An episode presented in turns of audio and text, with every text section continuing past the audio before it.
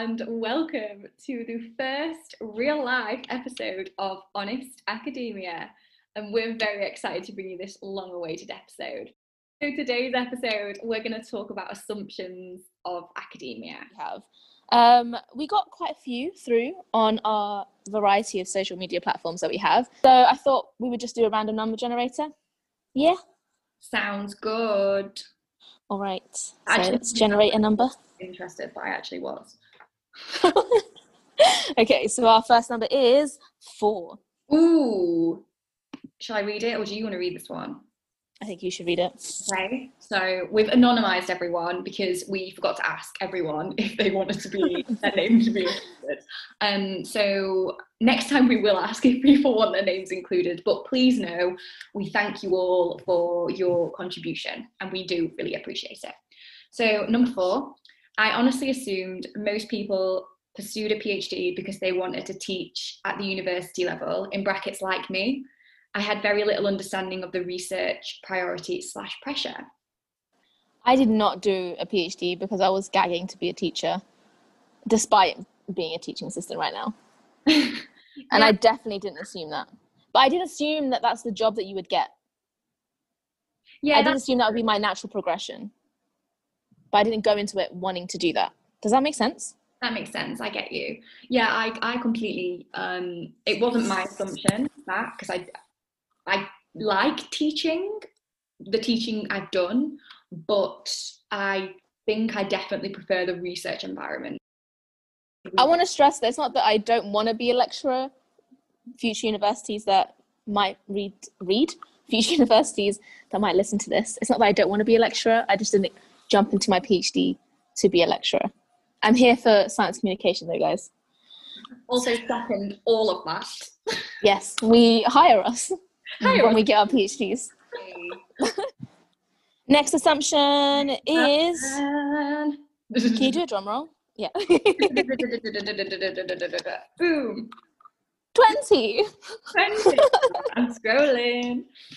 So, number 20. Uh, this person said that doing a PhD, their assumption is that doing a PhD is about being smart when, however, it's actually more about project management skills and a determination to learn and power through the tedious or difficult tasks. Yes, yes, yes, I 100% agree. agree. I think when I started, or I mean, I can't even remember when I thought about the idea of doing a PhD, but I definitely thought that everyone was a complete and utter Einstein. I thought I thought to get there you had to be the most intelligent person ever when actually really like this person says intelligence yeah important you've got to have a bit of intelligence there because it is hard but it is definitely all about project management managing your time being determined keeping going when experiments keep failing or when you just can't quite figure something out um, so yeah, yeah. thousand percent get that i definitely understand that because i think when I was doing my undergrad, before I think before before uni, it definitely wasn't something I'd even necessarily thought about. Or I was just like, hey, doctor is a doctor. Obviously, you're clever. And then in uni, if I ever saw a PhD student in my mind, I was like, yeah, okay, let me use words that make sense. I can't mess up because they will look at me like I'm dumb because they're insanely clever. And even, and I think that's probably a lot of where like the imposter syndrome sort of feeds off of, right?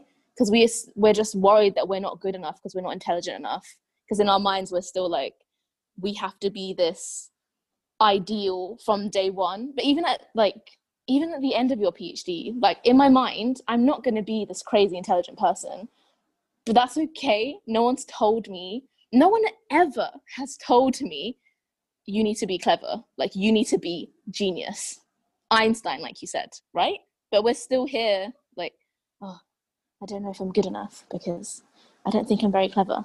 But it's not even really about that. It is literally, like you said, about how hard you work. It's crazy, isn't it?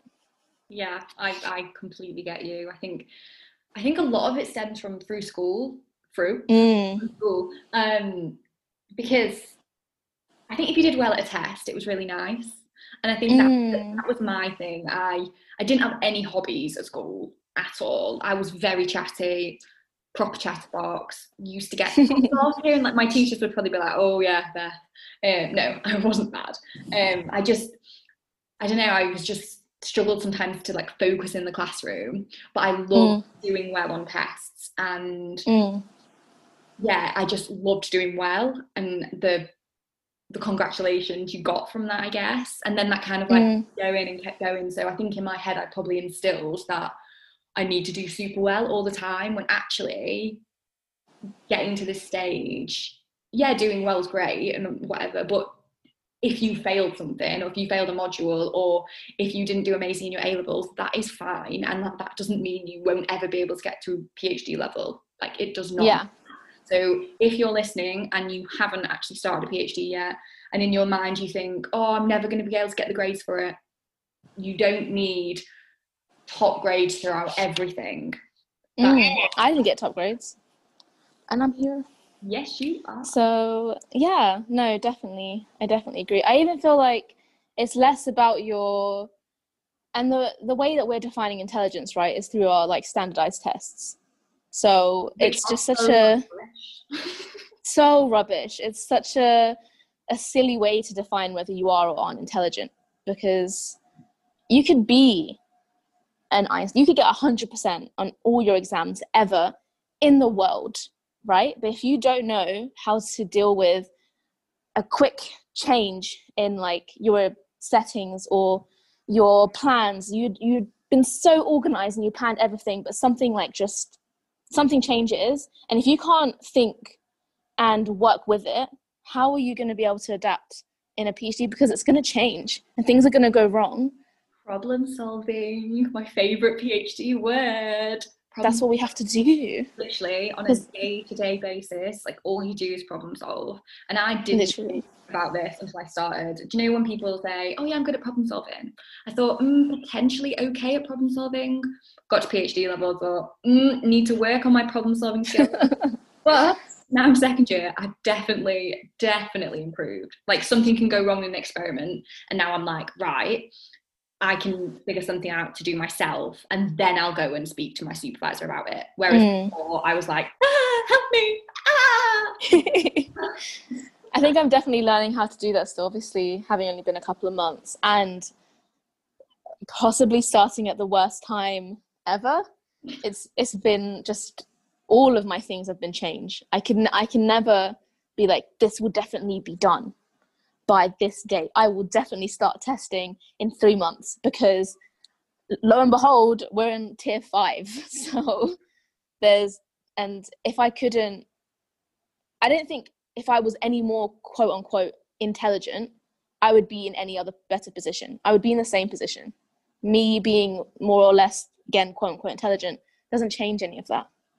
But doesn't make me any less of a PhD student. So exactly, it's not about intelligence. Oh, I loved that one. That was a really good assumption. I think so too. Okay, sure. Next one. Are we ready? I'm ready. Drum roll, please. Boom. Oh, this is bad. 26. 26. Okay. So this person said that their assumption was that academia was home to stable, permanent jobs. I don't know what I can comment on that one because we've only, I've only just started, and I'm not funded, so by essence, I'm unstable. So I I get what they're saying. I think what they're trying to say is is when they before they like got into academia, mm. they thought that if you got a PhD, you'd be sorted for life. Like there'd be loads of jobs for you. There's loads of opportunity. Um, but actually, unfortunately, jobs in academia are difficult to get because one it's super competitive because there's loads of people well loads not that many people do phds let's be honest i'm not sure on stats we need a fact checker um, but but like it's not everyone who does one obviously but obviously out of people who are doing them there's then the next stage up is obviously postdoc and there's a certain number of jobs for those but the higher up you get the pyramid the fewer jobs there are. So we've got all of these people with phds and unfortunately just hit my microphone um, unfortunately there's not enough jobs for everyone and it's different in every country as well. Like someone told me something about a 10 year track. I still don't really understand what a 10 year track is. I 10 year, 10, 10 year. I remembered it. Off. 10 year? Yeah, I don't know. That's how I first heard what 10 year meant and Mean Girls. and then I remember Googling it, still not really understanding it. And then I went on Twitter and someone explained it to me. And I think, please someone tell me if I'm wrong. I think it's basically once you've got 10, 10 year, I can't say it. Uh, once you've got whatever that word is, you can base you basically got a job for life i think i think what that's what that means. Or they can't the uni can't just kick you off. It's not like a, a fixed term contract. That's what i think i get. And apparently they're really really difficult to get. So um yeah i think i agree with that assumption. I think i did come to a phd thinking all right i'll get my phd and then i'll literally be able to work wherever i want in the world and i'll never have to worry about not having a job. But actually, when I think about it, that's probably the thing that I worry about most during my PhD is getting a job after. Okay, yeah, okay, I see what you mean for sure. And that even stems, not even stems, that even starts like early on. You know, our parents say will encourage you to go into higher education thinking you will definitely be able to get a better job. And so naturally you'll think the higher up I go in higher education, the more qualified I am, and then the more job opportunities I have. But actually, you're right. The higher up we go, when you get to the PhD level, it's not that there's more job opportunities. Sure, maybe they're better paying job opportunities, but every single person who's applying for that job has the same qualification as you. And so everyone is crazy qualified, and there's just not as many. So someone even told me that it's actually harder for you to get a job out of a PhD because everyone's trying to go for a postdoc everyone's trying to go for a lectureship. That's obviously that's only in the science field that I'm aware of. I don't know what happens after a PhD when you do like a, a humanities subject. So I'd love to hear actually. We, I think that'd be great to hear actually, right? What the the path is for a PhD student post PhD if you're doing a PhD in the humanities and not in the sciences. So that'd be quite interesting to hear about. But from our from our perspective, at least from my perspective, I didn't go in with that assumption because I knew it was going to be hard. Because I'm pretty sure someone told me this isn't going to get you a better job. um, so you better love your PhD. Do you know what I mean? Yeah, I think also what's interesting is because PhDs are so different in different countries that people come out mm. with completely different skill sets. So in the UK, most PhDs, like your limit is four years if you're full time. Like you have to do the PhD in four years. Um, most people, if they're funded, only get three years of funding. Um, you're lucky if you get four years. And Is then, that true? Yeah, yeah. Most people only get three years. I mean, no, but like you have to do your PhD within four years. Yeah. So if if you're if you're full if you're full time if you're a full time student, four years is your time limit. That's the UK. Whereas obviously, so what happens if you go past four years? Well, I mean, if there's been issues and you've clocked, so you can stop the clock. So it might take five years, but if you stopped the clock, it's okay. But there's, the there has to be reasons for you stopping the clock, basically. I see. But then if you compare that to something in America, where I mean, I'm not the expert, so if I'm wrong, someone please tell me. Um, a lot of their PhD programs are like I want to say five to seven years because they do it's like grad school, so they go after undergrad and then they are there for a long time. So they do like a couple of years before they then become a PhD candidate, and that's when they then focus on their project. So through that, I mean, obviously, it must end up being so much more expensive because if you're a uni still for that long, that is expensive, and American unis are expensive. But then I guess at least maybe you've got more opportunities for more papers, I guess. And it's the same in some other countries. I think some European countries to get a PhD, you have to have a certain number of papers published. Whereas in the UK, you don't have to to get your PhD. That's mad. But I did not know that. It does help the job wise. Yeah, it's, it's of course. Mm. I did not know that. Learning something new every day. Exactly. Next assumption. Shall we move on? Yeah. Are you going to do the drum roll? I really need an actual drum roll. Boom. Eight was our next number. Eight. Just so you know. Scrolling. Um, Okay, so this person's assumption was that all professors slash supervisors don't care about their students. And then they said, luckily, this is not true. And they are very willing to talk and interact with students. And this person says that they get treated just like a colleague, which is nice. That's so beautiful. I have heard a fair few like horror stories about supervisors, even like not in the PhD level. I remember in undergrad where like people were just horrified at the way that their supervisors were talking to them or like the lack of communication. But you know, alhamdulillah, um, thank God, that was never my experience. My supervisors have always been top tier. Like I've only had two effectively. So yeah, no, I've definitely heard some horror stories. But um I haven't heard a lot of PhD horror stories, which I'm quite thankful of. I think with my PhD Pal series that I have going on on my Instagram and I guess technically YouTube, um, not a lot of people have like hated their supervisor, and I think a lot of that stems from the fact that they've been told that supervisor is so important. So when looking for their PhDs, they've been looking for supervisors who gel well with them, who they can work with in terms of their work ethics and just their personalities. And I, I fully support that because I've been so blessed to have a supervisor that I definitely get along with. And again, luckily, just know very well. Um, I don't know about you, Beth, and if you've had all these stories or not, but you've been in this game longer than I have. So in this game, I still feel like I am an amoeba in the academic. um, yeah, so I mean, I'm so fortunate with my supervisors. I mean, I'm sure they won't listen to this, but phenomenal supervision. we had this little thing called the Supervisionaries Award, um, where we got an email and they were like, Do you want to nominate your supervisors? So I nominated both of mine because they're both so great. They're both very different and got very different um, styles, but they complement each other really well. And I couldn't have asked for better supervisors. So thank you very much. Um, anyway, I have unfortunately heard some proper horror stories on Twitter. So before I started, I assumed that most supervisors were quite nice, I think here and there.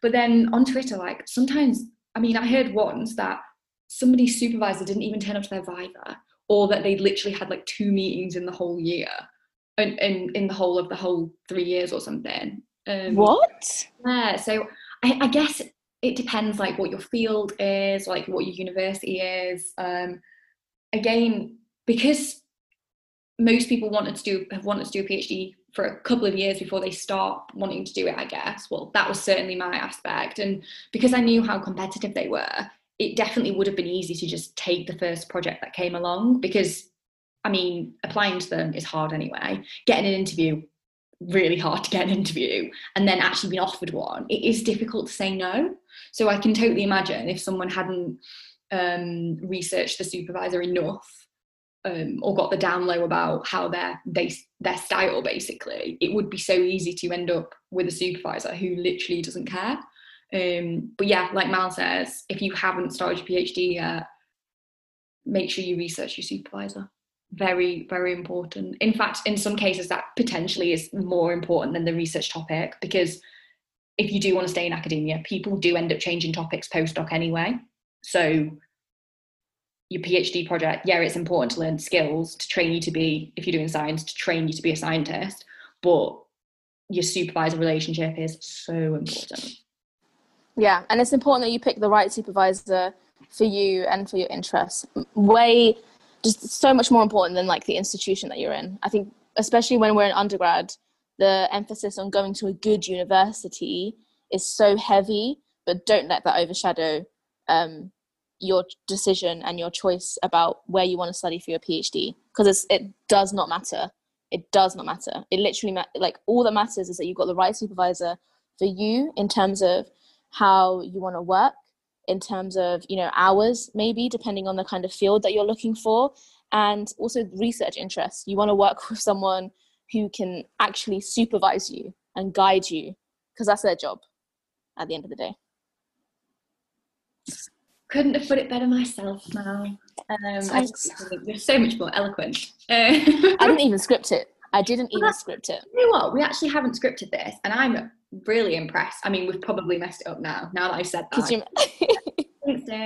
um, but yeah, yeah, because we kind of want we weren't sure about whether we should let this like free flow, but I think Mm. I think this one especially. I also think a podcast is supposed to be a conversation, um, Mm. so you kind of want some free flow. Free Yeah. flow? Am I saying that right? Free flow. Free flow? It sounds weird.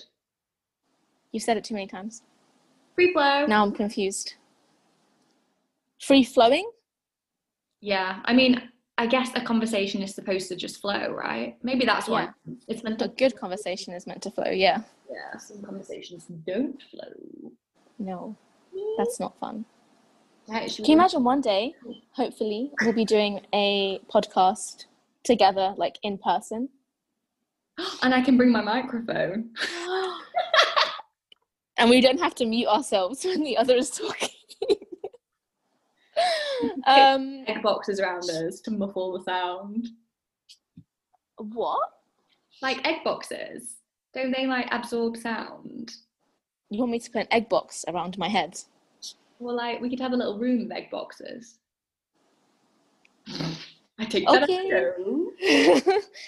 okay. I think now that Beth is starting to talk about egg boxes, it's time to wrap up this first episode of the podcast. Um, did you have assumptions that you wanted to share? I know that we've read a lot from our social media um, platforms and stuff, but maybe it'll be interesting to hear from ourselves.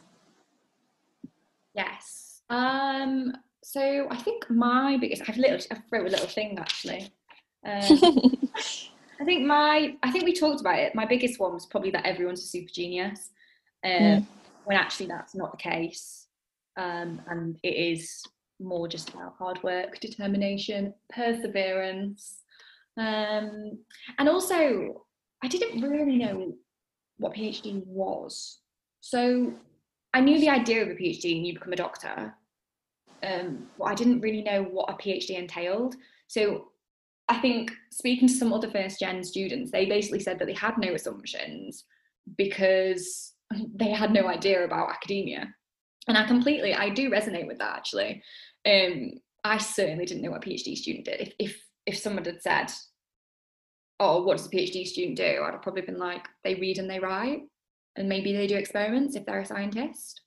But actually, there is so much more to it. Like there's project management, there's teaching, there's science communication, there's things like we're doing, like podcasts. There's conferences to go to. There's presentations to give. There's so much to it that I think that's what you should focus on. It shouldn't be like not doing not not doing super well because you want to do well, but I think a PhD is really about the journey. it's about the journey of getting from like where you started to where you finish. Mm, 100%. Definitely. I think where I don't really remember what my assumptions were, even though I've literally just started.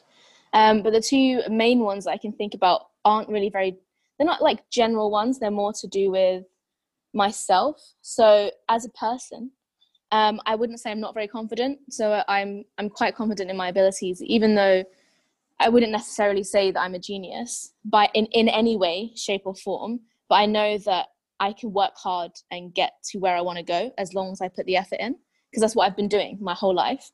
So I came into this PhD thinking, yeah, um, obviously everyone's been talking about imposter syndrome. Every person I interviewed or ever spoke to, and I was like, oh, what would you say to me before I start my PhD? They're like, oh, just be aware of imposter syndrome, da da da da. And so in my head, I'm like, okay, cool, imposter syndrome in check. I know it exists, uh, but I know that I'm meant to be here saying the things in my head, like, yeah, I definitely meant to be here, otherwise I wouldn't be here, all of those things. And because I thought, you know, I, I like I said, I'm quite confident in my abilities. I didn't think imposter syndrome would hit me as hard as it did, especially considering I joined a lab that I already knew. But yeah, that was definitely an assumption that I didn't think imposter syndrome would hit me. And I and I'm very confident in my abilities. So guys, if you're about to start a PhD and you are confident in your abilities, and I hope that you are, firstly, I really, really hope that you are, because if you're about to start a PhD or you're even thinking about applying for a PhD, you must be amazing just as a human being. And I wish you well. but believe me, imposter syndrome will hit you. But don't let it like suffocate you. So that's easier said than done, but it definitely, definitely will hit you. So just be ready. Have a little pep talk with yourself every day because you can do this and you will do this. But you just got to put the effort in. Right. And I think my other assumption I had was I'd be able to do my experiments and I'd be able to do things again because I'm quite organized. Um, and I I do like to plan things in advance, but with with small leeway for um, like error. But small leeway for error does not account for a global pandemic. Those are my main assumptions. I love that you actually knew what imposter. Syndrome. wow. Um, I love that you actually had kind of been told about imposter syndrome. Um, mm. I think I've always had an idea of what it was, but I don't think I ever recognised it for its name and whatnot. Um, and I think, I mean, we're going to do a whole episode on imposter syndrome because there is literally so much to talk about. So obviously, mm. we're just going to briefly mention it now. But I think, like you were saying about confidence in your abilities, have some self belief because you need self belief to get through a PhD. And, and like you said, the pep talk thing, honestly, I literally tell myself I'm doing a good job and I'm working hard and I'm phenomenal, like mm. six, seven times a day. Like, not even great. Honestly. I am great. Um, I work very hard. I try my best. And honestly, that's what's so important, isn't it? Like just trying your best, believing in yourself, finding a group of people that also believe in you and bring you I was gonna say pull you up, but that's wrong. Push you push you up. Who lift you up, that's the word. That's it, lift. yeah, you want to find a group of people who lift you up and who believe in your abilities as well. And I think mm. I mean we definitely help each other with that, I would say. Like we're very supportive and I love that. And like 100%. you said in our intro, you, you really hope that other people have other people like us. Yeah. In there. Definitely. Anyway. Lives? yeah. We get it. If you listen to the introduction, you'll understand what we're blabbering on about at this point in time. But that's I think that's also why it's important to choose a, a good supervisor for you. Because if you have a good supervisor and they accept you and they want to work with you, then you have to understand that no one's wasting their time to work with someone who isn't good enough to do this. Because what is the point? Like really think about it. If you had to put your if you're thinking in your mind okay so i'm not good enough to do this. Maybe i'm being like pitied and someone just wants to give me a chance or whatever. Just think about whether if you were in their position and you were doing research if you're a lecturer or like you're even a professor the likelihood, inshallah, for all of us, um, your, the likelihood is you have a huge workload. You are not going to want to take on a student that you don't believe can do this. So if you've approached someone and they've said, Yeah, I do want to work with you, or Yeah, I think you should have an interview, then know that 100% they believe in you because they wouldn't waste their time on you, really and truly. I love that. And this takes us back to, I should be a motivational speaker. Yeah, life coach. Come on, Mal. That, that's what you should do yeah. now. As well that's as your it. PhD, because you should keep doing your PhD. Because I believe in you and I think you're great. Anyway, what I was going to say is Thanks. That, it's okay. That leads us back to one of the, I was just reading some of the assumptions, and I think this is probably one of my favorites. This person put that they assumed that everyone knew what they were talking about but actually, in reality, the more you learn, the less you know. And that is a thousand percent true. Like when I think back to my master's, I felt like I knew so much, probably because I was like full of knowledge for all my exams and stuff. But when you get to a PhD, like you have to lead all that reading. So if you want to learn stuff, you have to read it and teach yourself, mm. unless you're on a course where you have to do modules and whatnot. But I mean, that's not how mine mine is and the more papers I read, the more I think, God, what am I? What am I talking about? Like, what, mm. what is a cell? What is a neuron? What is neurovascular coupling? That's my research project, and sometimes I have to think, eh, what is it? Um, but yeah, I love that the fact that I'm not the only one who, who first thought that everyone knew what everything they were talking about. Literally. But also, most people also think that the more they know, the less they know. Mm, definitely, definitely. That's like when I come into work and kids are like, "Oh, what? Do, so if you're not a teacher, miss, what are you doing?" And I'm like, "Oh, I do a PhD." Oh, what's your what's that? It's a doctorate. That means I'm going to be a doctor after a couple of years. Oh, so what are you studying then, miss, at uni? And I'm like, oh, psychology, uh, cognitive neuroscience, kind of social cognitive neuroscience. Oh, so science, miss. What's a bacteria cell? As if I'd know. As if I would know what a bacteria cell is. As it, what's this? I don't know. Uh, miss, what's that word for, you know, that thing that, you know, makes photosynthesis work? I don't know. I have no idea. Um, we hope you enjoyed our episode today about assumptions. I yeah. really enjoyed chatting about not only my assumptions but other people's assumptions, and it was nice mm. to hear that other people had similar ones to me, and also yes. the different ones. Yes. Yeah, I 100% agree. It's definitely good to hear people's assumptions. It's nice to hear about it and then sort of talk about it and then debunk it, and especially because we're we're kind of debunking or like you know discussing um, at very very early stages. So even though even though that we're talking about it now, we're we're still going to be able to discuss similar things later on down the line, but have more of an insight because we'll be more, you know, I wanted to say senior, but we'll still not we won't be senior, but we'll just be more experienced. We're both still pretty young in our academic careers as early career researchers, as first gen PhD students we don't emphasize that enough. And how amazing that is that we are where we are in uh, i just take it yeah. As if if you're a first gen phd student beth as a first gen phd student me myself as a phd student like just deep how amazing that is because really this academic world was not meant for us that's true so if you're a first gen, big up to you. Oh, I said big, big up. It's not something I um, congrats. I am rubbing off on fabulous, you. working hard. You have made yeah. it somewhere where you probably didn't think you could make it. So mm. good on you. And with very limited guidance, most likely. We say most likely and all that kind of stuff because obviously you might have been fortunate enough to have people surrounded you in your life who could guide you. But for a lot of us, that isn't the case and we need to appreciate ourselves a bit more. Yeah, that's true. Even if you aren't a first gen PhD, if you're a PhD student, appreciate yourself a little bit more. Yeah. Because this is a hard thing to be doing.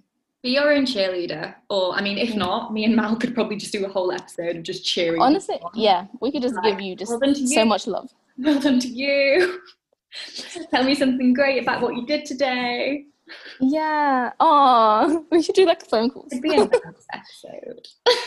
it would be so wholesome. Would be nice. Yeah, get a cheerleader like Mal. Or like Beth. Yeah. Or like us. You can have us both. Why team. not? Honest Academia cheering you on.